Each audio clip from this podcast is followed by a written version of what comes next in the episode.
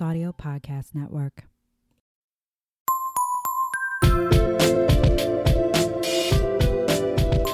Hello and welcome to what is a momentous day. Today, the Seneca Falls Convention began in 1848, which like sparked the biggest like women's rights thing in the United States, and this was the first ever convention in the United States, and it was huge. And we've whined about some of the women that attended, and hopefully we'll whine about some more later. And if you didn't know, this is Whining About Herstory, the women's history podcast where two longtime gal pals drink some wine and whine about women you may not have heard of before. Mainly, we whine about how you haven't heard about them.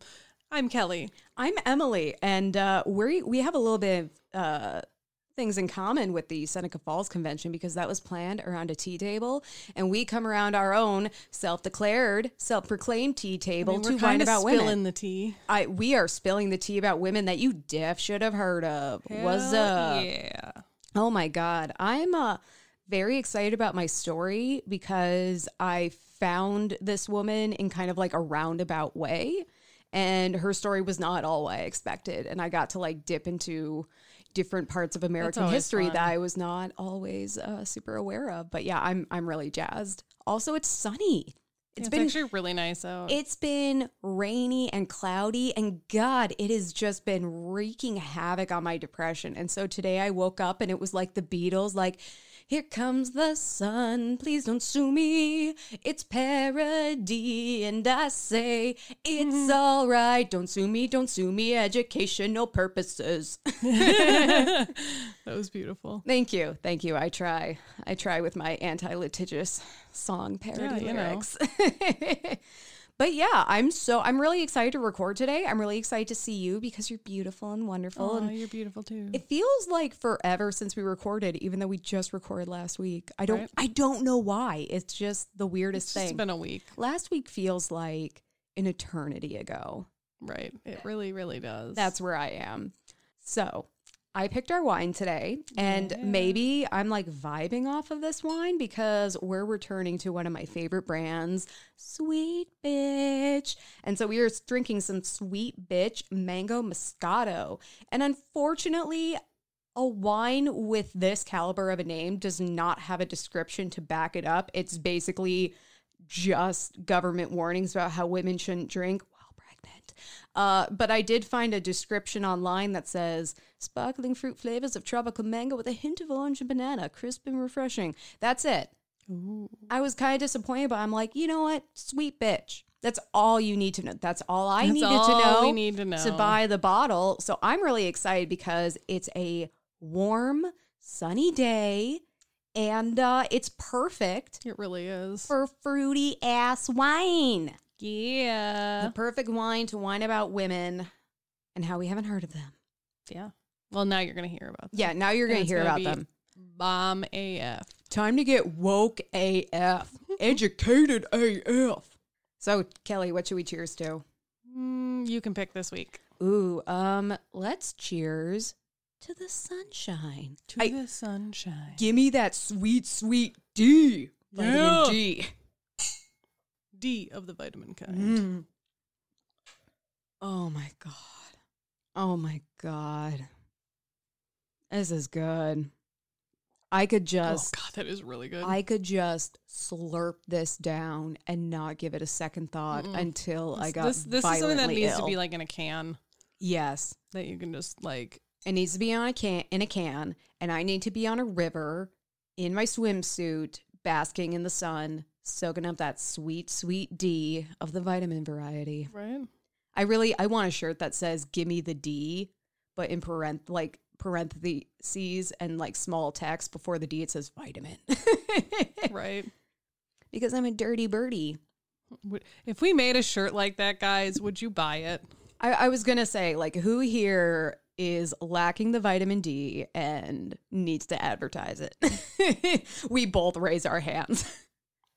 I'm actually I'm excited because I was thinking about our funerary and funerista idea for our patrons. Mhm. And when we said that when we got 10 patrons, we would make patron exclusive merch. And I think instead of trying to pick one, we'll let you guys pick. We'll make funerarian and funerista shirts. I already have a designer in mind. And uh it'll be patron exclusives. Like you have to be a patron to show off that you're a funerista or a funerarian. And that way they don't have to be gendered. It can be your preference. If you feel one is more of aligned with one gender than the other, it can conform to whatever you want. But I honestly can't pick between funerarian and funerista. Honestly, some days I'm like a stoic funerarian where I'm just like, yes, I am the keeper of knowledge and I must share the stories Right. of these women. And other days I'm a funerista where I'm like, have you heard of these bitches? Let me no shut mm-hmm. Let shut me the inform you. Shut the fuck up and let me tell you about these fucking bitches because they are the best. Like it like it's an energy. It's like a type A versus a type Right. B. So, and you know what? You can get two shirts depending on your mood. You can get both. get both. Get everything. Become a patron. As little as one dollar. One dollar, dollar, dollar. One dollar. dollar bill. One dollar bill, make it rain, make it rain. All right. Kelley, mm. I'm I'm going You're first today. Is that first. correct? You- Okay. yeah.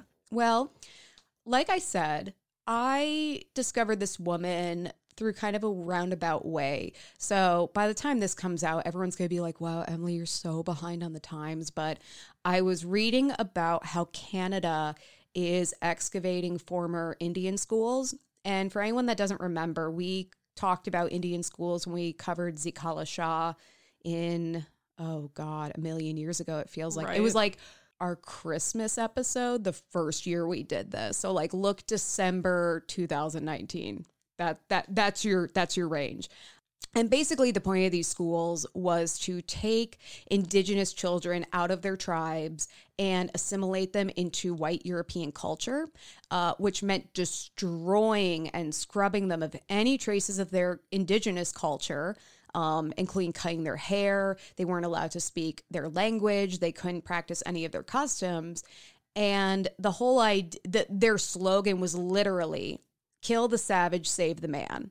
So you can already tell this is coming from a super racist place. But then it wasn't even like, hey, the world is changing. The Europeans are kind of taking over North America. Let, you know, let, let, let, let's all like get on the same page. It was like, hey, we're going to educate you so you can be in a subservient role. Like, we're going to teach you to clean toilets and make food. And God forbid you get a higher education, though, because then you're on the level with us. It was all about Right. making indigenous people more acceptable to European settlers, but then also keeping them subservient. And it was super fucked up. And here's, and beyond that, that's fucked up enough. But beyond that, there was rampant abuse, sexual abuse, and death Yeah. so many of these children died and no one no one was told no one knew what happened to them. When i went to colorado i went to the history center and they have a whole exhibit about the indigenous tribes that are native to the colorado area. And they had a section about indian schools. And you bet i read through that entire pamphlet. And there was actually a group of women their children had gone to an indian school. And i'm using the term indian for indian school because that is what they were called. Um, but they went to one in new mexico and 11 children died Jesus. within like the first year, maybe less. It was ridiculous. And so these women are like, hey, if our children are going to be forced to go to these schools, we at least want one close by so we can keep tabs on them. So you can't spirit our kids away to another state where they'll die and we're never going to know what happened. Did they die of disease? Was it preventable? Did you starve them? Did you beat them? Did you murder them? Because a whole host of things could have happened because you're putting people in charge of children that probably are- shouldn't be. well, and who are literally being viewed as less than human. Yeah. They're viewed as quote unquote savages. I'm like, wow, how did we ever expect abuse to not just happen here? But no one cared. So, what's happening is Canada is going through and excavating some of these schools, and they are finding graves of hundreds and hundreds of children, and people are understandably pissed. Right. So I thought that would be a really good time to revisit the topic of, you know, indigenous people in North America and Indian schools. And I was having a hard time though finding a woman that went to one that we haven't already covered because Susan La Flesche, who you covered, kept popping up on my searches. Hmm. Zitkala-Sa, who I covered, kept popping Right. up on my searches. But I did find Indigenous woman who came long before the Indian schools. And I did a little reading on her and I was like, okay, the universe has brought me to this woman and I must honor the call of the universe.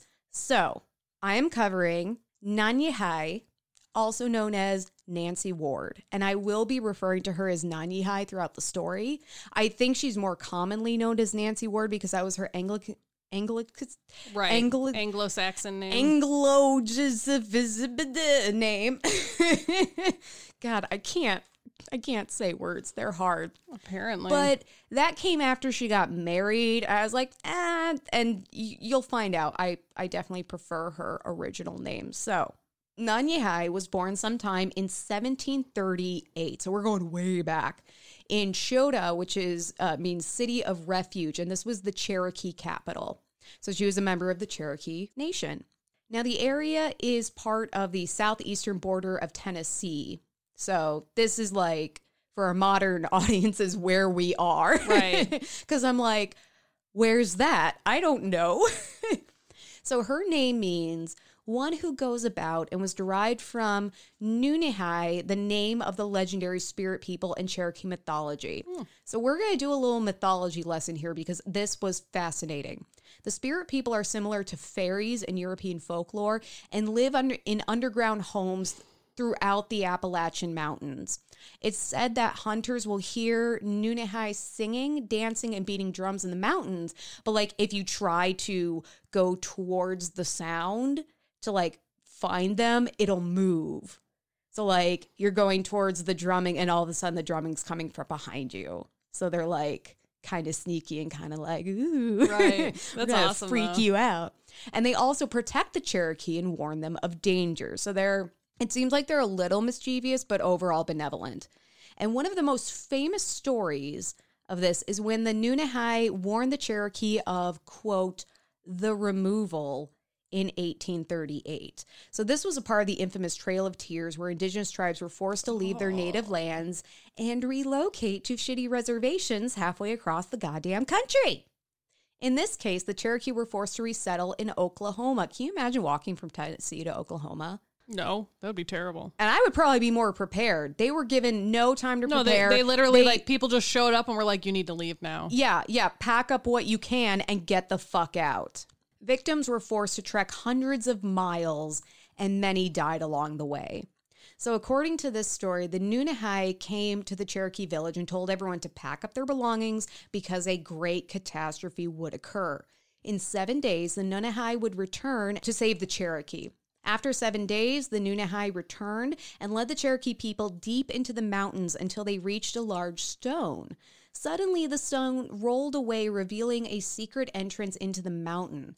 And past the entrance was a beautiful place where the Cherokee could live with the Nunnehi in peace and avoid the coming devastation. So, some families entered the mountain to safety, but others remained outside and were forced onto the Trail of Tears. It's said that the Cherokee people who still live on their ancestral lands are descended from those who entered the mountain. So, this is like, I don't know, kind of still a thing. I don't know. I love it because this legend is tied to actual historical events and actual like ancestral lands. I'm like, no, this definitely happened. Like the Nunnehi are real. I believe it. They're chilling with the deer woman who's killing all the fuck boys. It's great. So I want everyone to just like lock this story away for a minute because it will become relevant later. Nanyehi was born in the middle of a smallpox epidemic, which wiped out approximately 50% of the population. And she miraculously survived. Because, like, can you imagine being a baby born? I'd be like, you're dead. You're, you're a baby. What, like, you're dead. Done. So, as a teenager, Nanyehi married a warrior named uh, Sula, which means kingfisher. And by the time she was 17 years old, she had two children. And even at such a young age, she was a respected member of the tribe, described as commanding and resourceful. That was her Tinder profile, and people respected the hell out of it. They're like, oh man, you're not messing around. You just like are this great presence.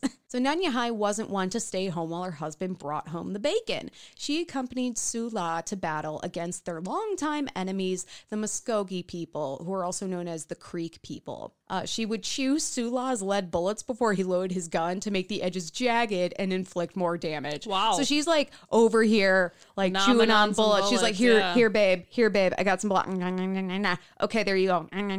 Like she's just going to town and I love it. Unfortunately, Sula was killed during one of these battles in 1755.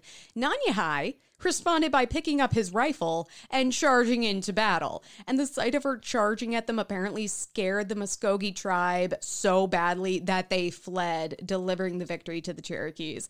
And it kind that gave me like Ludmila Pavlichenko vibes because the only reason she ever got her hands on a gun was because one of her comrades was too wounded to use it. So she just picked up her gun and was like. Right? She's like, I got this. And then they were like, this chick always needs a gun. No, I will give her my gun. We give her all the guns. but I love this theme of like someone drops a gun and a woman just picks it up and like shoots her way into the history books. yeah. So for her bravery, Nanyehi had the title of Ghigau or beloved woman bestowed upon her. So this put Nanyehi in a powerful position within the tribe as they believed that the great spirit would speak through the beloved woman. This made her the only female voting member of the Cherokee General Council. So she's a woman that's got it going on. She was also named the leader of the Women's Council of Clan Representatives, and this put her in a position to be an ambassador for her people. Ooh, that's cool. So she's like, I don't know, like she picks up a gun and literally like charges her way into being one of the most powerful women Which in her nation. Yeah. I'm like, you go, girl. That's a that's a pretty big career leap from chewing bullets to like being an ambassador. I still think the chewing bullets thing is hilarious. I'm I'm just like here you go, babe. Here you go, babe. and then imagine she's got a baby strapped to her back too. yeah, of course. I can't wait till this baby gets teeth and that like that's what this baby's gonna teeth on. Some lead bullets. Let's just do this.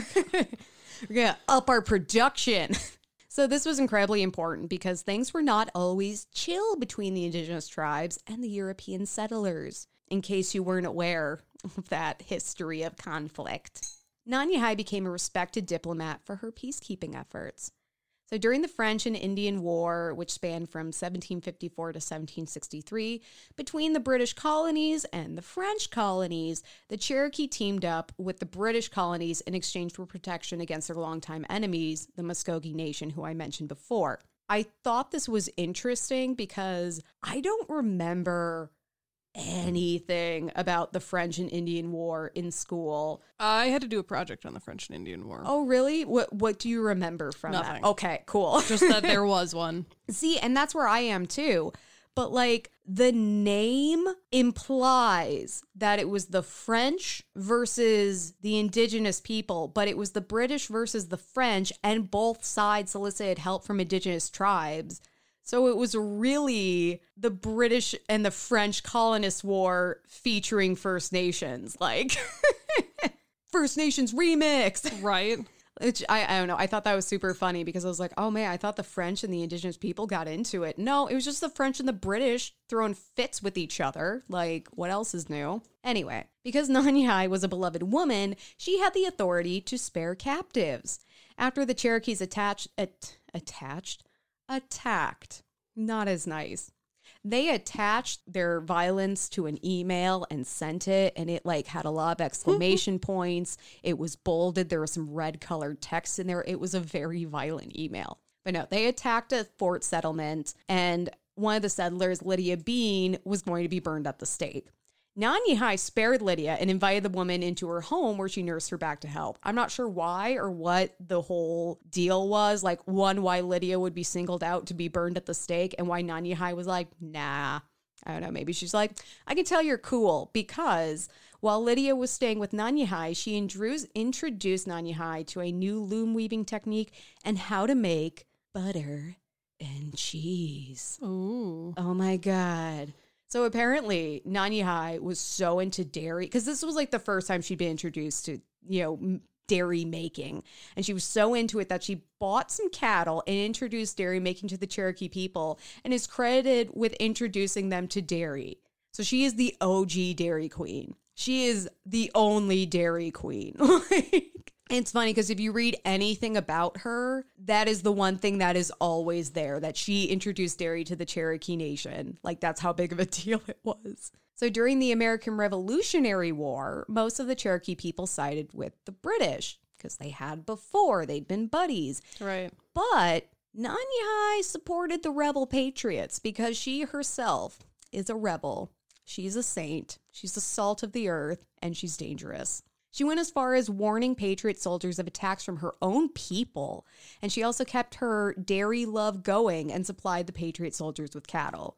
So she's like, Let me bestow upon you this wonderful dairy mm. goodness. Have you heard of cheese? It is the shit. Put it on everything. Cook it, a little, melt it over a fire. That Right. shit will change your life. And this wasn't like necessarily to undermine her people. She wasn't like, fuck my people, go Patriots.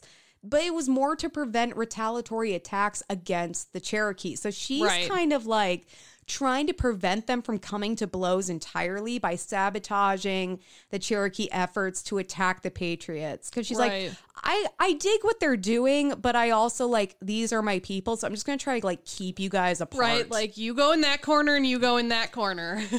don't make me turn this country around. but I'm just imagining she's like a mom that's like, or she's like a referee. She's like, okay, okay, everyone just chill the fuck out, chill the fuck out. Like, I like you, but you're my peeps. And if you could just like not get into shit, that'd be great. Throughout her life, her ultimate goal was always to maintain peaceful relations between the Cherokee people and the European settlers. And despite her efforts, Nanyehi and her family were captured in a battle during which a North Carolina militia invaded Cherokee territory. She and her family were released and returned to Chota. So she wasn't able to stay completely out of harm's way and keep everyone safe, but she kind of did her best. In the late 1750s, an English trader named Bryant Ward, and this is T R A D E R, like, I'm going to trade my Pokemon cards with you, that kind of guy. Um, so he began living with the Cherokees after the French and Indian War. He and Nanyehi apparently hit it off because they got married, and Nanyehi adopted an anglicized name, an anglicanized name, an anglo-saxonized name, Nancy Ward, and they and the two adopted a child named Betsy, which is like the most white bread name I've ever heard in my life. Now, here's where the drama kind of comes in. This is where the situation gets a little bit complicated.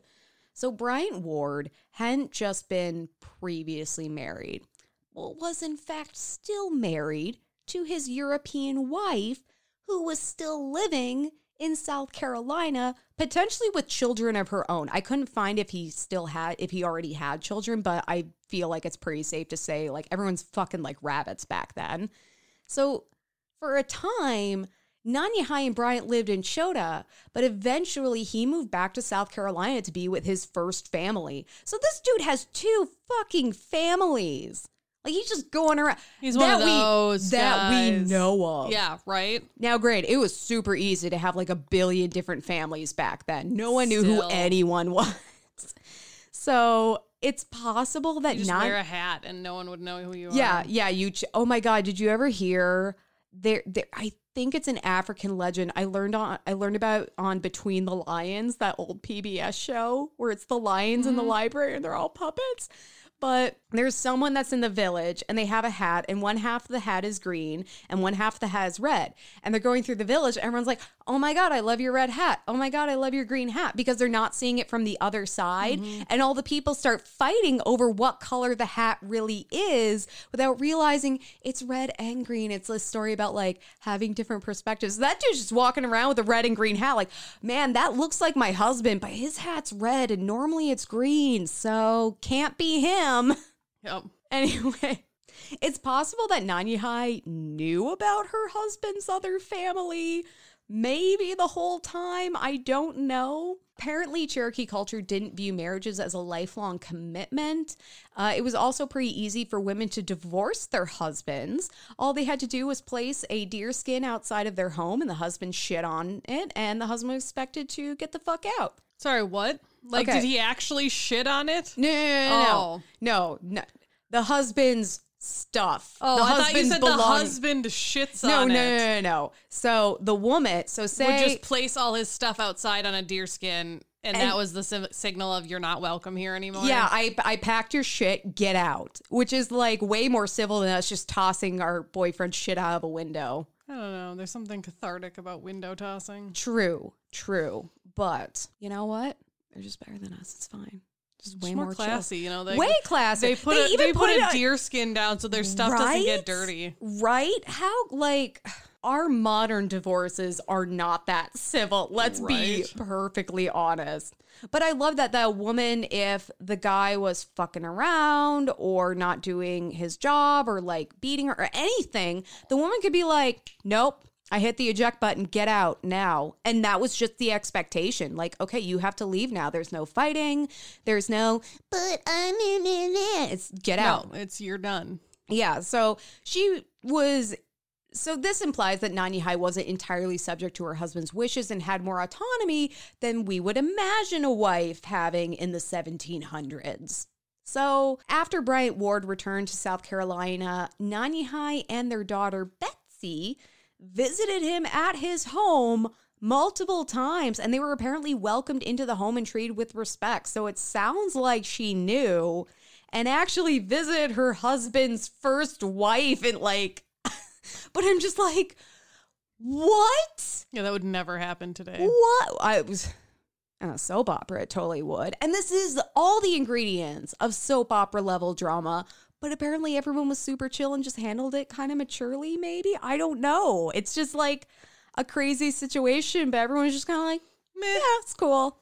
Yeah, I'm just gonna be super chill about this. You know, if you find your stuff on a deer skin outside the uh outside the home, just you know what it it. means. You know what it means. So Nanyehi apparently just exuded chill. Like that that was that was her signature temperature, uh, which is important when she participated in treaty negotiations between the Cherokees and the settlers.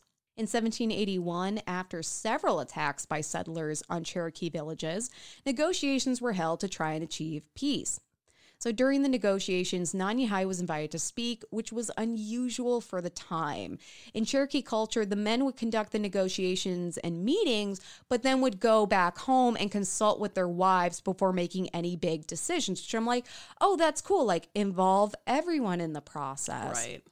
This led settlers to assume that the Cherokee had a quote unquote petticoat government or one that was secretly run by women. They're like, no, they're just sending us the men, but the men don't actually have any power. Like they never thought for a second, oh, maybe they're all making decisions as adults and as a one community. Right. Like, but like it was a normal person. right but it was still unusual for women to be at these meetings and to speak at them you know they, they were always getting like the at the, the play-by-play Yeah, they get the, they get the back end. yeah. So while women were consulted, they rarely spoke at the negotiations, and Nani took this opportunity and gave an impassioned speech asking for peace between the two communities. Several of the European settlers later wrote that her words had a significant impact on their decision to make peace with the Cherokees.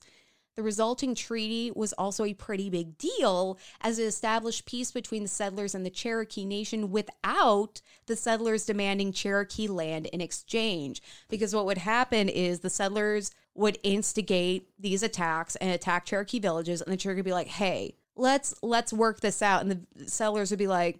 If you give us some of your land, we'll chill. And it was just kind of this ongoing process of like taking little, More little, more, yeah, yeah. exactly. So this was a case where the settlers were like, okay, we'll chill. And this wasn't just because the settlers were feeling particularly mellow. They weren't just like, hey, maybe we're like kind of being assholes about this, like attacking them and then making them negotiate with us to give us their land because we're Right, attacking like- them and instigating. What assholes. So they had initially intended to demand all the land north of the Little Tennessee River. So they went into this being like, we're going to get all this We know land. exactly what we want. It's going to be awesome. And then Nanyehi is like, can we please get along? Like she gives this impassioned speech, and the settlers are like, oh my God, I feel like a dick now. Okay, okay, truce. We're cool. We're cool. Not that it stayed that way forever. right. And I, I wrote here, honestly, this was literally the least they could do because even though peace had now been established, the Cherokee villages, which the settlers had destroyed, significantly impacted their winter food supply and resulted in starvation. So the damage was done. Even if they didn't have to give up any of their land, people literally starved to death. And to get through the winter, Nanyehi herself and one of the other Cherokee men who had helped to lead these negotiations had to stay with one of the settlers to survive. Like, you did this, you're gonna house us so we don't die of starvation. Thank you. Nanyehi spoke again when the Treaty of Hopewell was made in 1785 between members of the United States Congress and the Cherokee Nation. So now we're past the American Revolution. The United States is a thing, and it's the United States government that's negotiating negotiation negotiating with First Nations people. So during this treaty talk, she was pleading for continued peace. She's like, "Hey, we're doing all right. Let's Right. just all leave each other alone. We've got our stuff. You've got your stuff. You're a cool new nation. That's great. Do your thing, but leave us the hell alone. She invited everyone to smoke her peace pipe as a sign of friendship and asked that the quote, chain of friendship will never more be broken.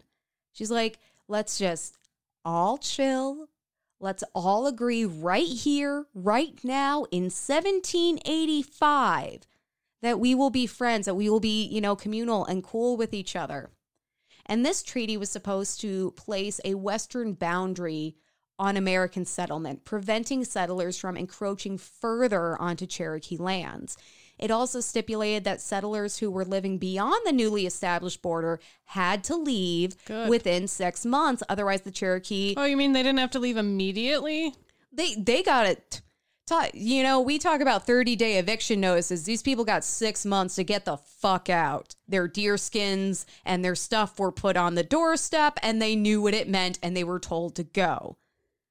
And if they didn't, well, you're on Cherokee land and they can do what they want. They can push you out. You're the one that didn't leave.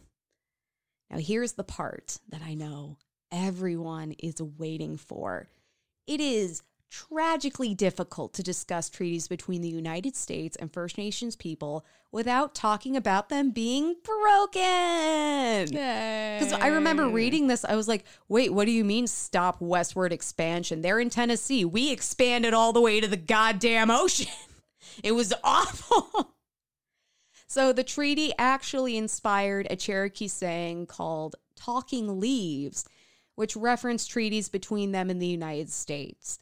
It conveyed the fact that once a treaty didn't suit the United States government anymore, it would blow away like talking leaves. So basically, the, the United States can promise anything they want up front and it they can erase it if they want whenever they feel like it. And that's exactly what the US government did over and over and over. Unfortunately, the Cherokee continued to lose more and more land to, to the growing American colonies. Nanyehi spoke out against this. In 1817, she was too sick to attend a council meeting where Georgia and the U.S. government wanted the Cherokee to move west of the Mississippi River. She wouldn't let an illness silence her. She wrote, quote, don't part with any more of our lands, but continue on it and enlarge your farms and cultivate and raise corn and cotton. And we, your mothers and sisters, will make clothing for you. It was our desire to forewarn you all not to part with our lands. However, by this time, Nanyehi's influence was waning. She was getting older, and the Cherokee people began to adopt practices of the settlers, including governmental practices. And with this kind of culture shift and shift in rule, Nanyehi's status of, as a beloved woman didn't mean as much because that was seen as like a part of the old way versus this The evolution. new way women were, Yeah. didn't have as much power. Yeah, or just even that particular status. She remained active in the community by taking care of children who needed help. Oh. I love her. So, two years later, in 1819, Nanyehi and the rest of her people were forced to move south, and their lands north of the Hiwassee River were bought by the U.S. government. After this location, or sorry, excuse me, after this relocation, Nanyehi opened and ran an inn. Hmm. And she would do that until she died. Like she stayed busy, can't stop, Right. won't stop. In her later years, Nanyehi was plagued with visions that showed a quote, Great line of our people marching on foot, mothers with babies in their arms, fathers with small children on their back, grandmothers and grandfathers which, with large bundles on their backs. They were marching west, and the Unaka, which means white soldiers, were behind them. They left a trail of corpses, the weak, the sick who could not survive the journey. So that was a quote from her describing her Mhm. visions. Nanyehi died in either 1822 or 1824, not long a- and not long after President Andrew Jackson initiated what was called Indian removal, which allowed the US government to forcibly remove indigenous peoples from their ancestral lands. This would become known as the Trail of Tears, as countless people were forced from their homes on an arduous and often deadly trek to west of the Mississippi. They were denied provisions or proper clothing for the journey of 800 miles. Over 4,000 Cherokees alone died on the Trail of Tears, and that is Wow. just the Cherokee Nation. Yeah, that's insane. And actually, that smallpox epidemic that I mentioned when Nanyehi was born, that also was like a huge blow to their community. Like that weakened them significantly because they lost 50% of their population. And then, not like that long after this happens.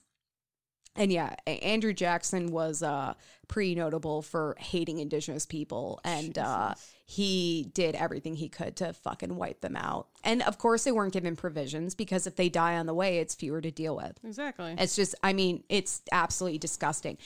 And Nanyehi saw it. She saw it. Like she was having these visions, these nightmares. And this is exactly what she was seeing. And it made me think. So I'm just going to read my notes because I already mm-hmm. wrote this. It's suspected that Nanyehi, who was named for the protective spirit people, was having visions of the coming Trail of Tears in order to warn her people. So there's this story of the spirit people warning the Cherokee of the Trail of Tears, and she's named after them, and then she's having these prophetic visions of like Right. that. Like my mind is blown. How crazy is that? And then poor Nanya, like she couldn't do anything about it. yeah, it's ridiculous. Ah, it's just it's it's so sad. It's so sad. Legacy. In 1923, about 100 years after her death, a memorial was erected at Nanyehi's grave site. So we actually we don't know when she died, but we know where she's buried. Hmm. A chapter of the Daughters of the American Revolution in Tennessee is named after her using her anglicized name, Nancy Ward. Why did I include that word so much in my notes? I cannot say it. The Polk County Historical and Genealogical Society has a Nancy Ward room in their genealogy library, and the county is raising money to create a Nancy Ward museum. And normally this is where I tell you where to donate, but I literally could not find No anything. idea. I'm like, are they just like reaching out via letters? Like, where is your GoFundMe? Where is your website? Call me. I will build you a website. I'll like, I'll set you up on Wix or, you know, Something. yeah. Whatever. A statue of Nanyehi was carved in nine, 19, 906. 1906. That's some real, like, spooky prophetic shit right there. Um, and stood in a cemetery in Grainger County, Tennessee until the early 1980s when it was stolen. So the statue of her was stolen in the 80s. And the East Tennessee Historical Society is still asking for it to be returned. They're still looking for this. This statue is sitting in some asshole's basement while they do acid all day. Like, and you know this fucker's still living with his mom or some dumb shit. Right. Like, like clinging to his acid wash jeans and his feathered hair. Like, he's got his fucking Walkman doing coke. Talk about Reaganomics, just being an asshole. Like, be better, do better. If anyone knows where this fucking statue is, like, Just call, turn it in. Call Crime Stoppers, anonymous tips, something. So, because that's a fucking bummer, I want to end this on a quote from Nanyehi. Hmm. So, while speaking on behalf of the Cherokee as a diplomat, the leader of the American delegation told her that he was surprised that the Cherokee left such an important task to a woman. And she replied, You know that women are always looked upon as nothing, but we are your mothers. You are our sons. Our cry is all for peace. Let it continue. This peace must last forever. Let your women's sons be ours, our sons be yours. Let your women hear our words. Hmm. And that is the story of Hai, also known as Nancy Ward, the OG Dairy Queen. I like that. I OG Dairy yeah. Queen. Well, and I thought it was cool because I got to like learn about the French and Indian War, which really wasn't the French and Indian War. I got to learn about like the part of different indigenous tribes in the American Revolution. I got to learn more, a little more about like Cherokee mythology, the Trail of Tears. Like her story touched on so many important like events in American history Yeah. and I knew about all those events, but this was from a completely different perspective. And it was like obviously a tragic story, but it was really fascinating. It was a really great experience to get to see it from that perspective. And I love the whole time she's like, we're all in this together. Can't sue me educating about American history. And like everyone's like, now we're gonna keep fighting. She's like, damn it, guys Like, listen to me. act like fucking adults. But that's all she wanted. She just wanted everyone to get along, and Yeah, she tried so hard. She fought so hard, and at and it breaks my heart that she saw what was coming. Right? That she kind like. Not that this was her responsibility or this was all up to her or that she did fail, but just that she knew all of that work was like, despite everything she had done, her people were still being sent on a death march. yeah. It's ridiculous. But yeah. I hope your story's more happy than mine. I mean, yeah, kind of. Don't don't kind of me. You're you're talking about like, oh, woman cured cancer. Cool, let's talk about that. I mean, I could Google something like that, but you know. Did I tell you that I saw a uh, a truck the other day? So not the a couple weeks ago, I was seeing like nothing but out of state license plates. I don't know if we had an event in town or something. And it was funny because uh, like in Minnesota, we love our window stickers and our bumper stickers. We're not immune to it. Yeah, we're weird. But people from out of state had some really interesting ones. In particular, there was a truck where on one side of the back window it said, fuck cancer. And the C's were like made from like little pink ribbons. And on the other side, it said, shoot your local drug dealer. And I'm like, but what if your local drug dealer has cancer? you would think of that. Emily. Right. Like, shoot your local drug dealer if they have cancer or unless they have cancer or regardless. Like, I don't know. It was, I, w- it was just, it was very weird. confusing. It was weird, but I've never seen a sticker that aggressive. Shoot your local drug dealer. Like, The most aggressive sticker I saw was it was one that oh god. It was on like their back their back left window and it was on a van and it like it was like if you if if you saw this while I passed you, it means you're a f- like fucking slow driver. And it was like it was really aggressive and me and Justin were both like well, first of all, it's illegal to pass on the right. I was just going to say, if it's on the left window, I that know. means you're passing on the right. Yep. like there was just so much wrong with it, and Oh like my she was God. just it was very angry too, and I was just like, okay. Then they had like other bumper stickers that kind of like followed the same like vein, and I'm like, hmm. I hope you don't have children.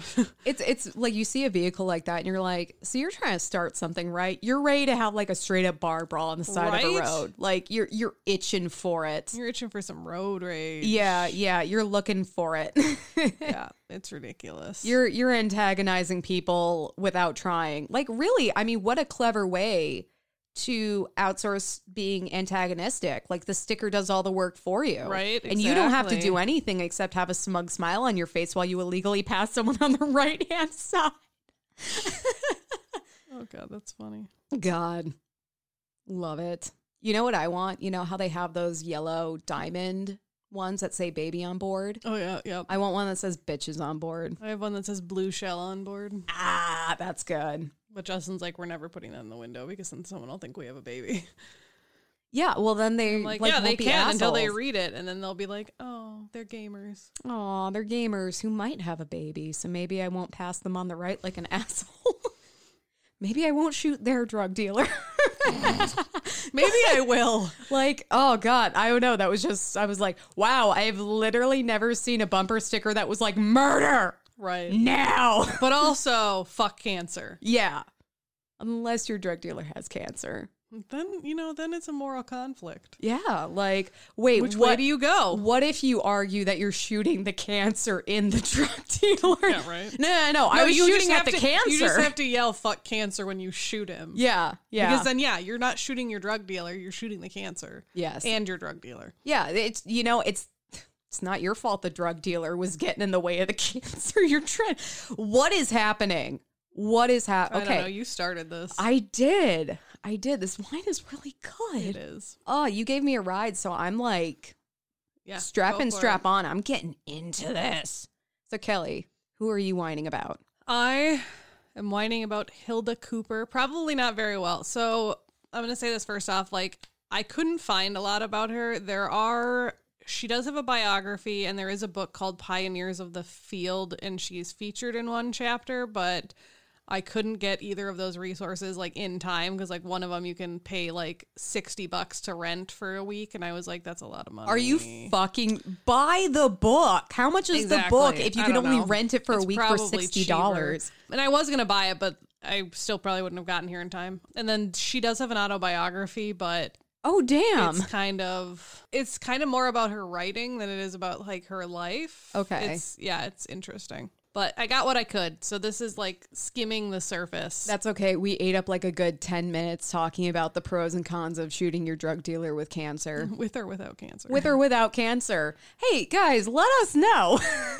So Hilda was born to Lithuanian Jewish and Austrian parents. Her father Joseph was a Lithuanian Jewish person, and her mother Antoinette was from Austria, so she was an Austrian Jewish person. okay. They met in the town of Bulawayo in southern Rhodesia when um, Antoinette attended her sister's wedding to a local man there. So she met Joseph. You know, they fell in love. Her family was like, "No, you, you know, you're not going to stay here. You know, you're coming back to Austria with us." Oh Like, bummer. I was gonna say how romantic to meet your husband at a wedding. Uh, yeah, no, she said fuck you to her parents and got married to him anyways. So they had three children, and Hilda was their youngest. She was much beloved, very much an indulged, you know, youngest child, you know, the baby of the family. she she was the Michelle Tanner of the group. Yeah, exactly. Yeah, there there were also two of her that like switched in and out seamlessly. Yes. So her father was deployed when World War One started. Okay. He was deployed to fight in East Africa for the British. He would go on to later die of influenza. Oh, while serving. Yeah. Oh, sad. So Hilda would go on to write a short story about her childhood that was called The Photograph, and it's about watching her mother being torn between her husband, who was fighting for the British, and her brother and family, who were fighting for the Germans, because they were from Austria. Oh, and it's World War One, so they're not like anti-Semitic. Well, yet. Yeah, and so the story talks about how like she had to watch her mom as the war got worse and the Germans became more and more of the enemy. She had to watch her mom, you know, like remove all her family photos. She stopped talking about like her heritage. She stopped singing, you know, like Austrian songs that she used to sing to the kids and like just kind of like completely withdrew into herself because, you know, she would be viewed as the enemy if she didn't. Yeah. Oh, that's so sad. Right. Well, and then Hilda's mom, like, it's kind of like during the American Civil War, where it was like families literally torn down the middle, Right. killing each other in the fields. It's like, how do you? You're worried about your husband on one side and your family on the other, and it's like, how do you kind of reconcile with that Right. worry? Because it's like, God, no matter what happens, you lose. yeah, Hilda also talked about how when like the British when the soldiers came home, her mom didn't go to the train station because she was still like super conflicted. She's like, should I be happy about the British soldiers coming home? yeah. Because she had also like, and then it turned out her brother died in the war, and it was like this whole Well, and then for her mom to have to kind of renounce her culture and her heritage because of that. Right. That's so sad. So after the war and without her father around, they moved in with her father's brother, who was Uncle Yoshi in Johannesburg, South South Africa. Yes, yes. I had to think about that. Um, and this was the first time she really encountered hard, like actual anti-Semitism, because back home she lived in an area that like her whole network was Jewish. You Yeah. know, like that's who, like both of her parents were Jewish, and that's who they that's who they knew. But here she was viewed as a stranger. Her family also wasn't like super orthodox, so they didn't they like even within the Jewish community, they didn't necessarily super fit in. Yeah. It's like they weren't Jewish enough for the Some Jewish people, community, yeah. but then she they were too Jewish for, For everyone, everyone else. else, yeah. God, I cannot fucking win here. Just shows how stupid anti-Semitism right is. eventually she and she and her sister paige got sent to boarding school and it was called parktown girls Parktown girls, they be living in a Parktown world. at school hilda really kind of like let loose. She dated frequently. In fact she had a long time relationship with a man named or not man boy named uh, max gluckman. Mmm, Max Gluckman. and th- that was highlighted in a lot of my reading so i don't know if he like became something. I didn't look into him She she they just found a bunch of her notebooks where it had She burned a lot of her Mrs. notebooks. Hilda Gluckman on all the covers. That's why she burned them because she's like, it's like this is too embarrassing oh, man." that's like, can you imagine me having the last name Gluckman? Are you fucking serious? she was really unsure of what she wanted to do during this time. I mean, you know, she was 15, 16, but you kind of had to choose because you have to choose where you're going to go to school after. And this was really when she started having increased awareness of the discrimination going on and the plight of innocent victims, particularly in South Africa, such as servants living in backyards, brutal treatments of blacks by whites, and then her own Jewish heritage and how she was treated. And so, like, she really started thinking about this and was like, you know, maybe I should do something about this. So she ended up going to the University of Witwatersrand. Witwatersrand. Jesus. Whitwater and Jesus. Love it. Witwatersrand. Whitwatersrand. Yeah, um, and then afterwards, she would go on to the London School of Economics, focusing on anthropology. She wanted to learn more about South African culture. She would study under Malinowski, who was a really big anthropologist at the time, and he would go on to write a joke about his like cohort of anthropology students, and he would say. Quote, it is with some distress that a pure Nordic like myself finds that among the best pupils I have to register are, are a Bantu, a purebred West African, three Jews, and a Chinaman. Like, and he was completely like joking about it because he was super accepting and he was actually like a really strong proponent of encouraging women in anthropology and like anyone else. He was just like, if you want to study this, as long as you're like serious about it, I will support you. So he was kind of poking, poking, Poking fun at it. Fun, Jesus Christ, Yep. at the idea that like he had such a diverse group of students Right. when that would have been not the norm at the time, No, especially with all. him being like white as the driven snow, you know. Uh, so in 1934, Hilda would go on to win a fellowship from the International African Institute to study in Swaziland. Ooh, Yep. So in July of that year, while at an education conference, she actually met Sobhuza II, who is actually the chief and would later go on to be the king of Swaziland. Oh, okay. So like she won the fellowship and then she ended up meeting the chief and then the chief and her teacher Malinowski really like, yeah, do that. And so not only did she get to go to Swaziland, but they helped move her into like the royal village of La Bamba. Exactly. And she was introduced to Sobhuza's mother, who was the queen mother, uh, Lomawa. And then here she she started learning uh, siSwati and like really pursued her field work. What's really interesting, and there's been a lot written about it. I didn't go too deep because it probably would have been a rabbit hole. But there was a really interesting relationship because she wasn't the only anthropologist that went, and there was an interesting relationship between this chief and what he would call his anthropologists. Basically, a lot of the literature shows that like the reason he wanted them there was to like use them to promote his own agenda rather than like them coming in and promoting their agendas, you know, like so he was like I want to be in control of like, you know, I don't want you to come in and take over. I, if you're going to be here, you have to help me kind of a thing. Okay, okay. And like he wasn't trying to do anything bad. He actually really wanted to like resurrect dying traditions and like bring the nation together and stuff like that. So like yeah, the year she came to start her internship, like he was like really big into like recruiting everyone and getting them to support his plan for a system of education and have the traditional Swazi male military re- regiment introduced as part of the curriculum. Like part of the curriculum would be learning about their heritage and like their traditions of Swaziland. So his whole thing was like he gets all these anthropologists in, and instead of being like, "Yeah, you guys can study us and then put your stuff out and do your own thing," he's like, "No, no, no. I want you to learn about our culture and our heritage and then help us incorporate that into our own education so that we can keep that going. Right. That's cool. And they not only recruited Hilda, they also recruited Malinowski, her teacher, as well as a few other people. And Hilda was perfectly okay with that. And throughout her career, she talks about how it wouldn't have been possible to do what she got to do without his support. yeah. Like and like so she was super grateful.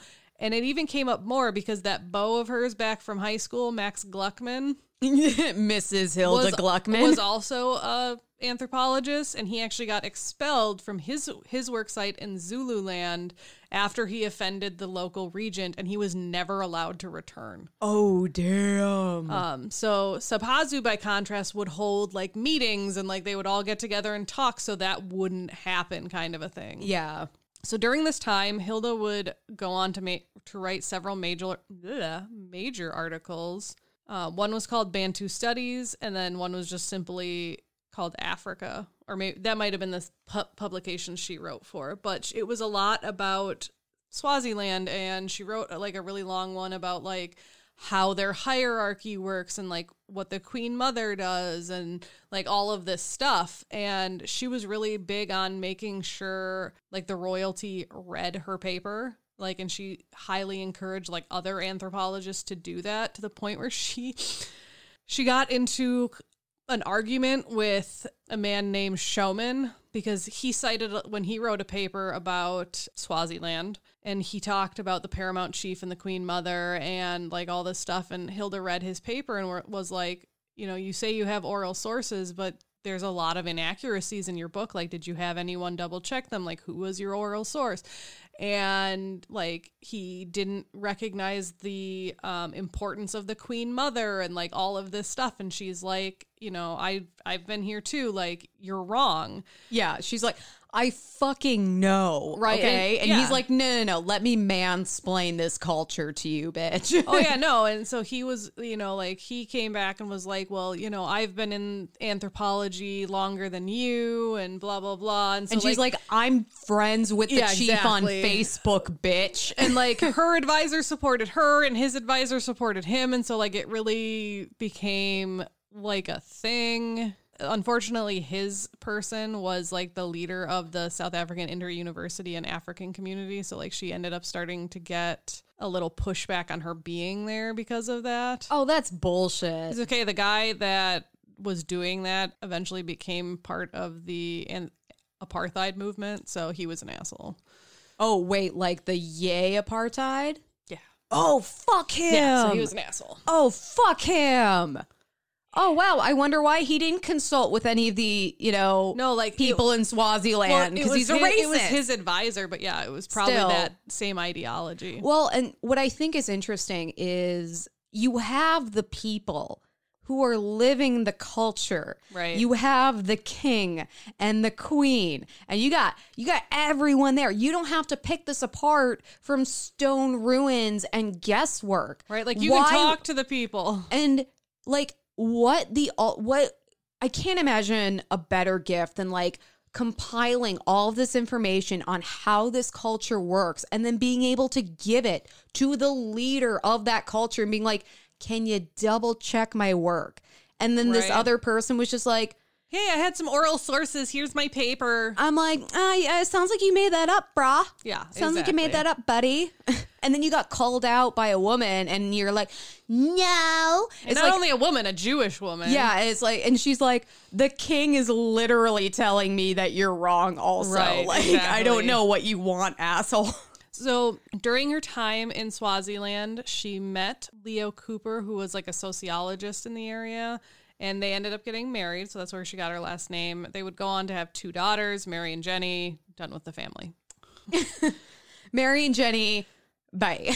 Right. So this phase of her studies being in Swaziland and learning their culture, this culminated in her dissertation, which ended up being a two-part dissertation, which doesn't sound fun because dissertations are the terrible, the terrible. yes. So first she wrote an Af- an African aristocracy rank among the Swazi, which is what I mentioned that it's, you know, it talks about like how you rank people, like what the rituals are cuz you know, like there was rituals to be, like to becoming king and the queen mother and like all of this stuff. So that was the first one. And then she wrote another one called The Uniform of Color: A Study of White Black Relationships in Swaziland. So then she wrote about, you know, like the other shit that was going on. That is so cool. I know it's Well, it's you can tell she had a real passion for this. Oh, she did, and she thi- loved this was being her in. Swaziland. Yeah. Yeah. So eventually, they would move on. In the early 1950s, um, the couple and their kids moved to Durban. And during that decade in Durban, she focused her studies on the Indian community in the Natal region, which was later summarized in her book "Indian People in Natal." Because why not? You know, label it straightforward. I was going to say academic articles aren't fun. They're just what they are. Right, exactly. And so she was actually offered a senior lectureship there um, at the University of Natal. So they stayed longer. And she didn't just do academic work here, kind of like in Swaziland, where she was kind of helping the king implement new systems. She and her husband founded the Liberal Party of Natal and were like very active in their politics. Yeah. So in 1961, they would move again, this time to America, Los Angeles, mainly to escape the harassment of liberals that was increasingly pre- prevalent because of the apartheid that was starting to happen in South Africa. Yeah, so they got out. Um, and Leo was able to get a professorship at UCLA. And then Hilda was published another book on the Swazi. Like she was absolutely in love with that culture. So she, this one was called The Swazi South African Kingdom. She would actually go on to also be perpo- appointed as a professor at UCLA as well. And she was actually a very, very popular teacher. Like everyone wanted to be in her. Like she was that one that you'd see her name, like, oh, she's teaching. I don't care what class it is, I'm in it. Yeah. You know. And she would go on uh, to also win the Guggenheim Fellowship, which Guggenheim Fellowships are grants that have been awarded annually since 1925 to those who, quote, have demonstrated exceptional capacity for productive scholarship or exceptional creative ability in the arts. Awesome. Right? Someone in her department, so the Department of Anthropology, this was actually at a different university. It was written by E. Colson, and this is what he had to say about her. Kuper is an artist with words as well as a fine anthropologist and a sensitive observer. In 84 pages of text, she has succeeded in creating a vivid and coherent picture of the Swazi organization and values through decades. It can stand by itself, but I hope it will lead readers back to her earlier books on the Swazi, an African aristocracy, and the uniform of color. The first is notable for having the finest account known to me of the ritual of African kingship. The latter is a sympathetic study of the clash of blacks and whites, a study that is relevant not only for an understanding of Swaziland, but also of an understanding of what is happening in South Africa. That's beautiful. Right. So she would go on to write another book, because why not? And this time she wrote an extensive and official biography on Sobhuza the king Mm-hmm. and his life and like everything about him. Like, so it's just about him as an extensive biography that he like promoted because they had stayed friends and it was, you know, she lived a pretty quiet life when she got older. Kind of like once she got out of the sphere of anthropology, I couldn't find a lot about her. Um, and she would go on to die at the age of 80 on April 23rd, 1992. So I'm sorry, I probably missed a lot about her, but hopefully you get an idea of who Hilda was. That is really cool. And I feel like that is the first time we've talked about that part of the world, like South Africa in general. I don't Right. think we've touched on it a lot. I don't know. We haven't really touched on Africa a whole lot. Like, we've talked about people that have come from there. We, but we've lot of covered a few people from the continent and like Right, where a their story takes place not- there. Yeah, but Yeah. it's few. We'll work on that. Yeah. That that's really cool. But then I love that she's just so fascinated with this culture and interested in preserving it and like having a record of it. Right. And then And I, helping the people. Yeah, but then I also feel like a lot of women in academia can relate to her experience where she is literally having her work checked by the king. Right. And not not because she had to, not because she was a No, woman, but but, because because, she- she, wanted to be accurate. Well, it's stupid not to use that valuable resource. Like, who the fuck wouldn't? That's like if I was writing a chronology of your life. And you didn't I check with me, finished, yeah. and I I didn't give it to you to be like, is this actually when you were born? Is this actually is any of this factually correct? Like that's Right. so stupid. But then for someone else to basically, it sounds like make it up. Oh, I had oral sources. Who? Like name them. You clearly Right. didn't because all of this is wrong. And then to have that person intimidate her. Right. And then for there to be professional pushback. She's like, I don't know what the fuck you want me to do. Me and the king are sitting over here just going like, nah, but brother, you're wrong. You're so wrong. Right, exactly. And then yeah, it kind of ended up being like a split thing where, you know, some people agreed with him and some people agreed with her and then it just kind of like Yeah. was just like whatever. But I feel like a lot of women in academia can relate to that like mansplaining Oh, yeah. situation. Like, well, I've been in here longer than you. It's like I literally have a better source because I literally Right, like, have. I live next to the source. We're Facebook official, bitch. oh, that's really cool. Thank you for sharing that. yeah. You're welcome. So, Kelley, Yes. love of my life, what did you have for lunch today? Pizza. yeah, nice. Supreme Jack, like Jack's thin crust. It was really good. Mm. What'd you have for lunch? Uh, I had a vegan Korean barbecue bowl. That was delicious, but it did not get my hemoglobin up enough to donate blood, which I tried to do today, and they're like, "No, your hemoglobin's at twelve and it needs to be twelve point five. And I'm like, "Give me cookies." That's that's your iron, right? yeah, Yeah. Yeah. my, so my iron's usually borderline low as well. my my iron and my blood pressure Eat are more- usually eat run more low. red meat. I know.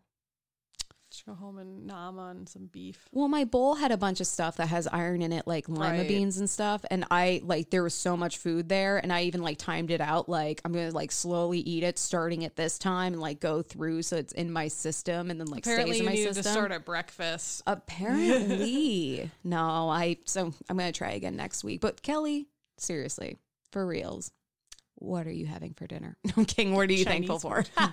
Um, I'm thankful that I finally made the leap and went back to start seeing my psychologist.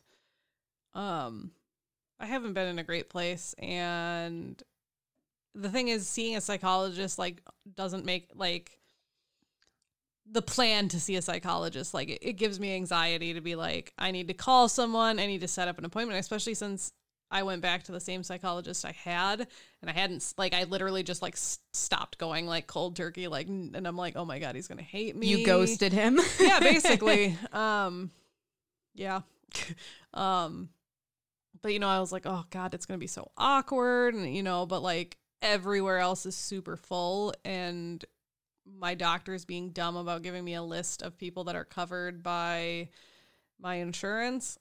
so I'm just like, I'll just go back to my old guy. And so I went and I had an appointment and it was great. And like afterward, I just, I felt so much better. And it was like, it was crazy. Like, cause like, you know, just to be able to talk to someone and have them like be like, okay, like it's going to be okay and you're fine. And here's a plan and here's what we can do. You know, it was great.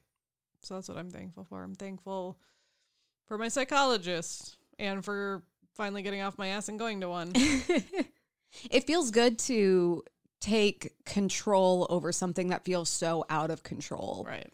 Like um for example, my and I'm I'm not saying this to be like my problems, but I'm just relating.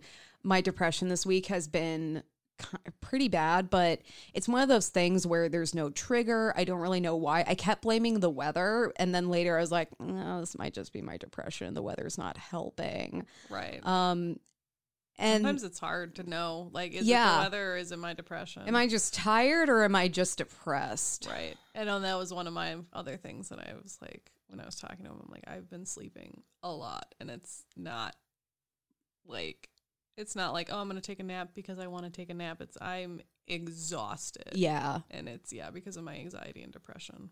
But something I was thinking about with the depression and like there not being a trigger, like I was just feeling it. And I think that's one of the hardest things about mental illness is that sometimes you can identify triggers and learn how to cope or avoid them or mitigate them. But a lot of the times you just feel that way and you're like, there's literally no reason for me to feel this way and I mm-hmm. don't know how to make it stop. Yep. Like you're you're just trapped in that feeling and you don't know when it's gonna end. And you're just left to deal with it. Yeah. I mean, then that's how my anxiety is too. That I'll just like start worrying about something, and there'll be absolutely no reason for like, and it won't even be like related to anything I was doing at the time. Oh, Like, yeah. I'll just start worrying about something completely out of nowhere, and then I'll just like start getting cyclical thoughts, and it's not not fun. Your brain's like, hey, did you ever think about worrying about this? Oh my God, you're right. Right. um, I am thankful this week because last weekend my friend had a little housewarming because her and her fiance bought a house. Boo. Yeah, her boo, her bae, her peep, her person, however you want to put it. Yeah. Her doggy daddy. Oh, that's cute. I'm gonna call Justin that, and he's gonna hate me forever. oh my God, that's why you need to call him yes. that. Oh yes. but it was great because I got to see, uh, you know, some friends there, and I got to see one of my old coworkers from where I worked at the daycare, and I got to see her kids. I'm like, oh my god, I remember when you were five, and I remember when you were still in your mommy's tummy. Like, why are you so old now? Oh yeah. and it was fun catching up with them but also uh, my, my coworker her husband is a veteran and he didn't serve in combat but he has you Yeah. know his own experiences that have weighed very heavily on him so her and i were just kind of like talking about being partners with veterans and like trauma anniversaries and like those specific times of the year when you know it's going to be hard and fireworkish and like all this other stuff and guilt and how irrational guilt Yeah. is. And I kind first of all, it was awesome because I don't have a lot of people in my life who can relate to that experience that I have. Right. You know, Like you can talk to people about it, but they don't. They're not gonna fully understand because they haven't gone through it. Exactly, exactly. So that was really cool. But also, I, I I was telling Jared later, I was like, you know how when you meet another veteran and you immediately relax and you feel like you have this mutual understanding and you're starting on kind of the same plane of thought. That's how I felt, and it was really rewarding. It was really freeing, and like I always liked her. Like she was always a great coworker, but I had never really had the opportunity to connect with her like this Yeah. and it was awesome and so that just felt really good Yay. yeah it was it was a super fun night her one one of Good her things da- all around. one of her daughters who was really little crawled into my lap and just like was cuddling me and i look at her and i'm like i don't work with kids anymore i need this and apparently the little girl heard it because later in the night she ran up to me and gave me a hug she's like i heard you missed this and i'm like i do oh my god you're so Oh, cute but yeah, so it was it was a lot of fun. It was great to see everyone. It was great to just kind of catch up and have that socialization that I've been lacking. Like, when was the last like time I went to a exhaust- it's party? exhausting and like i'm still learning to re-socialize Yeah, but the, it's nice it's also rewarding yeah, yeah. That that that was that was really good on multiple levels. So I'm thankful for that. Well, I'm also thankful for you, dear listener, for listening to us and hanging on with us through this whole thing. All the All ups our- and downs. weird ranting about bumper stickers Yeah. Yeah, you guys let us you let us know where you stand on the controversial moral issue of drug dealers and if or they do or do not have cancer. we should or should not shoot them if they Right. have cancer Does it depend depend on the drugs? Like yeah right I Like, don't know, man. a pot dealer is Are it they fine? a pharmacist? Does that Yeah, count? like please don't make me do that i have is- several friends that are pharmacists this is a really aggressive and vague bumper sticker and I do not like it. It's basically just saying shoot people. yeah kind of Yeah. So uh, thank you so much for listening. Uh, please rate us five stars wherever you listen. It costs you nothing. It gives us warm fuzzies, and it's one of the best ways to help support the podcast For free. for free. Uh, like us on Facebook at Whining About Herstory, Instagram at WAH Pod. Twitter at WAH underscore pod. Our website is whiningaboutherstory.com and our email is whiningaboutherstory at gmail.com where we would love to hear from you. Any weird bumper stickers you see, tree vaginas, anything. Yes. Especially weird bumpers. I want to know some of the weirdest bumper stickers people have right? seen now. Are there like and for like our listeners in other countries, like I want to see yours. Like, are they different from ours? Like, do you guys have like different weird aggressive bumper stickers, or are yours not aggressive because you're not American? Everyone in Canada has a bumper sticker that just says, "Oops, sorry." I Love want you, that bumper sticker. Know, oh my god. Um yeah, and also we have a Patreon. If you want to support us for a little bit of cash, you can join us for as little as one dollar a month. We just released our bonus Herstory Happenings episode, which only our patrons get about Boston marriages. Heck yeah! It's more than just lesbians, And then but a- still lesbians. And then in a few weeks, we'll be le- releasing our next video episode, our V A the to V, adding the V to our A. um, where you could vote on what we wear and then see us wear it. yeah, what have you put up the poll Nope, yet? we need to talk about that. Okay, cool. We will by the time this episode comes out, you'll be able to vote. You may have already voted and you'll be like, I'm so on top of it and you Mm-hmm. are. All right, well thank you for listening to another episode of Whining About Herstory. I'm Emily I'm Kelley. and have an empowered day, y'all. Bye.